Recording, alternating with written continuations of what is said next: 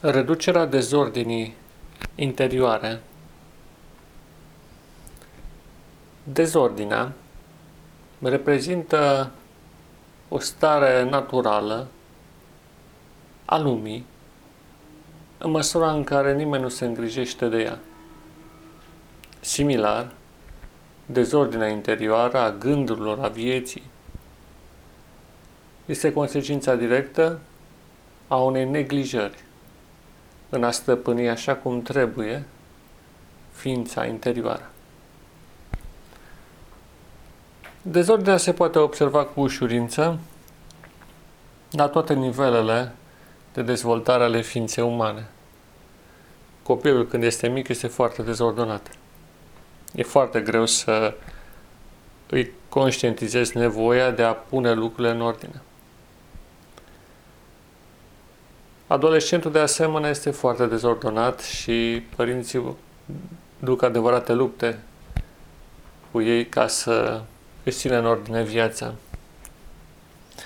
Adultul de asemenea este teribil de dezordonat, deși face eforturi pentru a-și ordona cumva viața, de cele mai multe ori nu reușește. De ce? Fiindcă, pe ansamblu, atât partea interioară cât și cea exterioară, adică lumea din jur, toate în, la modul natural sunt dezordonate. Pe de altă parte, și ordine rigidă face rău, ba chiar face mai mult rău decât dezordine. O ordine nenaturală, nefirească, este mai rea decât lăsarea lucrurilor la voia întâmplării. Și aici avem, de fapt, două extreme ordinea rigidă și dezordinea maximă. Astăzi mă voi concentra pe problema dezordinii interioare și în special dezordinii minții. Altădată vom vorbi și despre ordinea rigidă și despre alte subiecte. În principiu, dezordinea se manifestă atunci când pur și simplu lăsăm ca viața noastră să evolueze la întâmplare. Bine, dar nimeni nu dorește așa ceva, cel puțin declarat. E adevărat.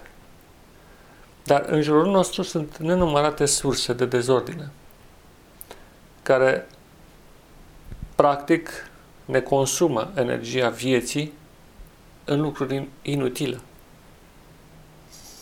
De câte ori nu am fost captivați de preocupări care ne-au consumat inutil suflul vieții. De câte ori ne-am pierdut vremea la modul propriu. De câte ori nu am fost captivați de ceea ce spuneau alții, încercând să îi imităm însă fiind în opoziție cu propriul nostru tipar, să ajungem la ceva, la un ghiveci în ce privește viața noastră. Natura acestei dezordini pornește din ceea ce numește Biblia ca fiind natura căzută sau firea păcătoasă. Ea a apărut de îndată ce omul a căzut în păcat, adică a căzut sub incidența forțelor întunericului, care nu au alt scop decât să îl distrugă. Această dezordine nu reprezintă altceva decât o armă teribilă de distrugere. Și nu întâmplător, degenerarea corpului uman, boala de orice fel și, bineînțeles, disoluția de la final, toate sunt manifestări ale dezordinii al unei acumulări de tot mai mare dezordine în corp și minte până când corpul sau mintea nu mai rezistă și explodează. Dacă vom privi cu atenție în Biblie, vom vedea cât de mare atenție a fost dată ordinii pe care Dumnezeu a instituit-o la început și pe care ulterior a încercat să o reia mai întâi cu evrei și după aceea cu biserica creștină. Cât de mare eforturi au fost depuse pentru a instaura o ordine organică. Și de fiecare dată după un timp, lucrurile au luat o rasnă. Atât biserica evrească cât și cea creștină s-au îndepărtat. Și nu întâmplător se întâmplă, nu întâmplător apare o astfel de situație, fiindcă în mod esențial, cât timp nu tratăm această fire păcătoasă care se află în interiorul nostru, nu vom avea succes. Nici interior, nici exterior. Care e natura ei? În ce constă? În primul rând, este de natură, este o plăsmuire de natură mentală. Ceea ce numim noi păcat sau fără de lege sau fire pământească în conexiune cu el,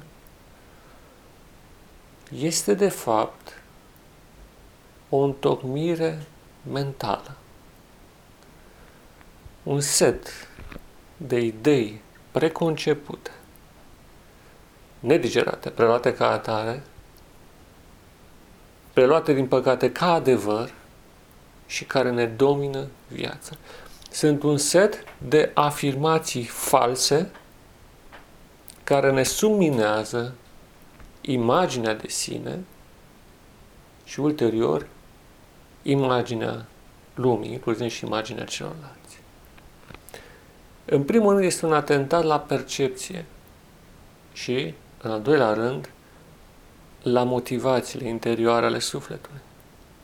Sunt concepții nocive despre lume și viață pe care le avem adânc săpate în suflet și care ne otrăvesc, asemenea unor buruieni, viața.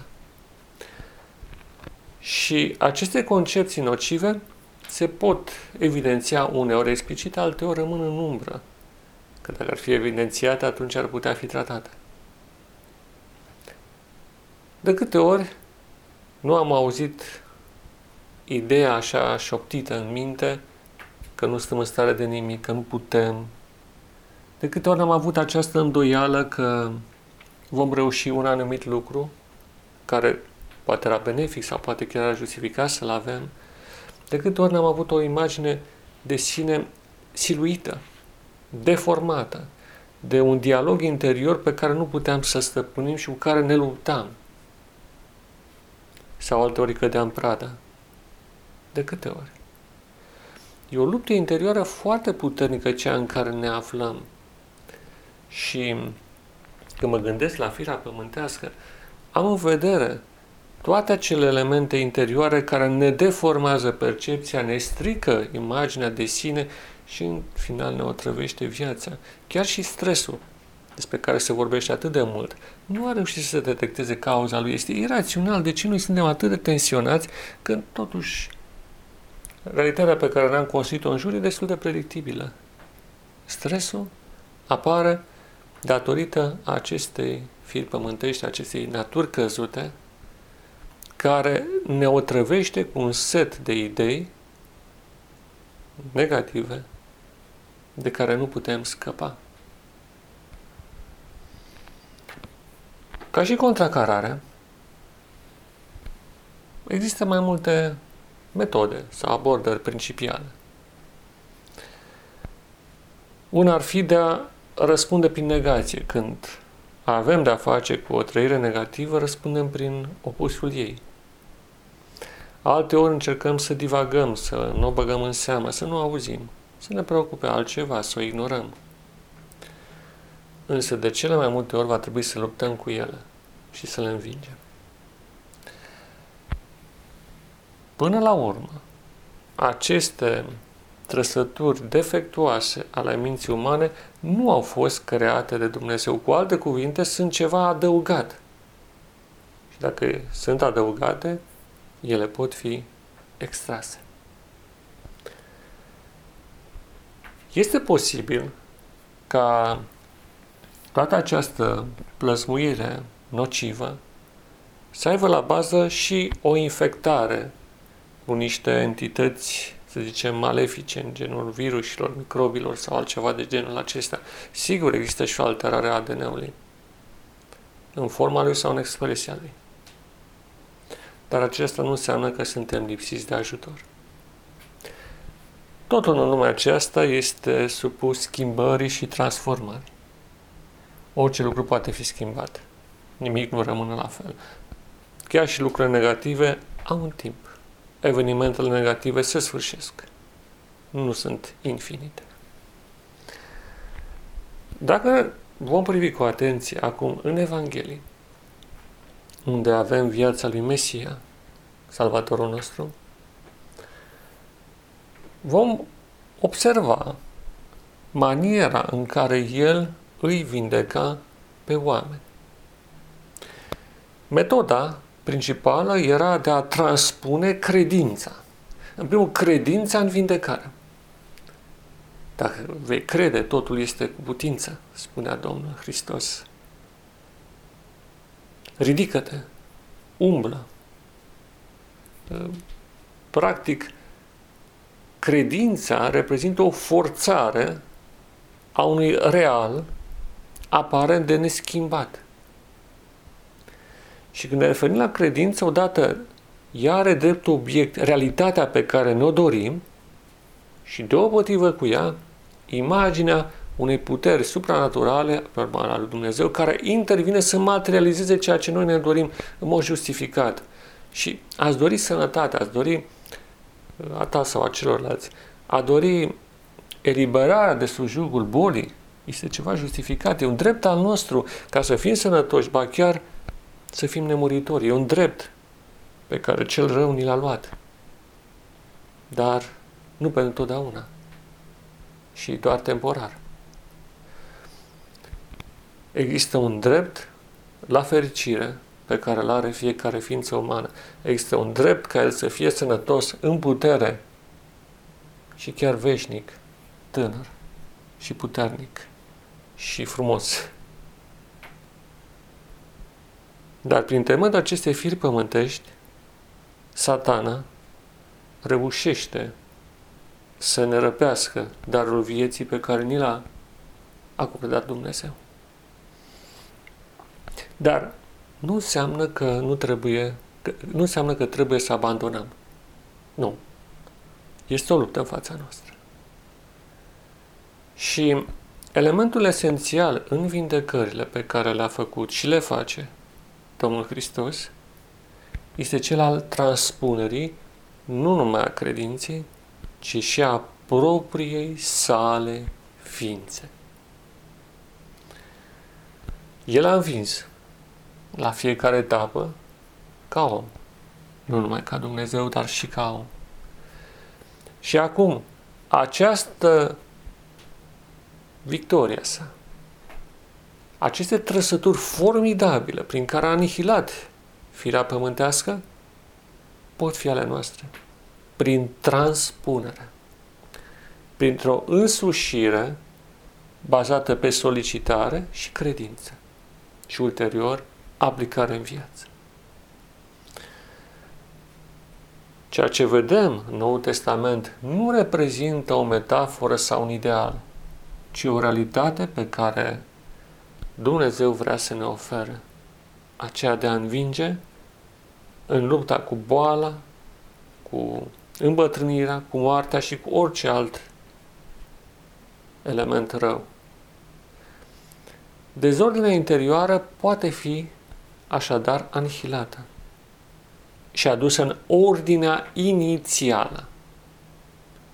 Mintea edenică, mintea nemuritoare, nu a dispărut. Ea se află cumva sequestrată în noi, și prin Harul lui Dumnezeu ea poate fi adusă din nou la lumină. Nu în ultimul corpurile noastre nu sunt chiar atât de slabe. În momentul în care mintea este descătușată de legăturile întunericului și repusă într-o conexiune corectă cu Dumnezeu, ea are capacitatea de a aduce sănătate chiar și în corp. Sănătate, longevitate, poate chiar mai mult decât atât. Nu este o limită pentru viața pe care putem să o ducem. dezordinea interioară poate fi descrescută până la anihilare completă, astfel cât ordinea cosmică a lui Dumnezeu să prindă chip și în interiorul nostru. Este o realitate. Voi mai examina acest subiect, dar într-o ocazie viitoare. Până atunci, vă îndemn să aveți credință în vindecarea pe care o dă Dumnezeu și să o cereți. Prin rugăciune, cu credință. Să cereți ca Dumnezeu, Hristos, să transpună în noi trăsăturile sale și acea credință formidabilă care topește întunericul.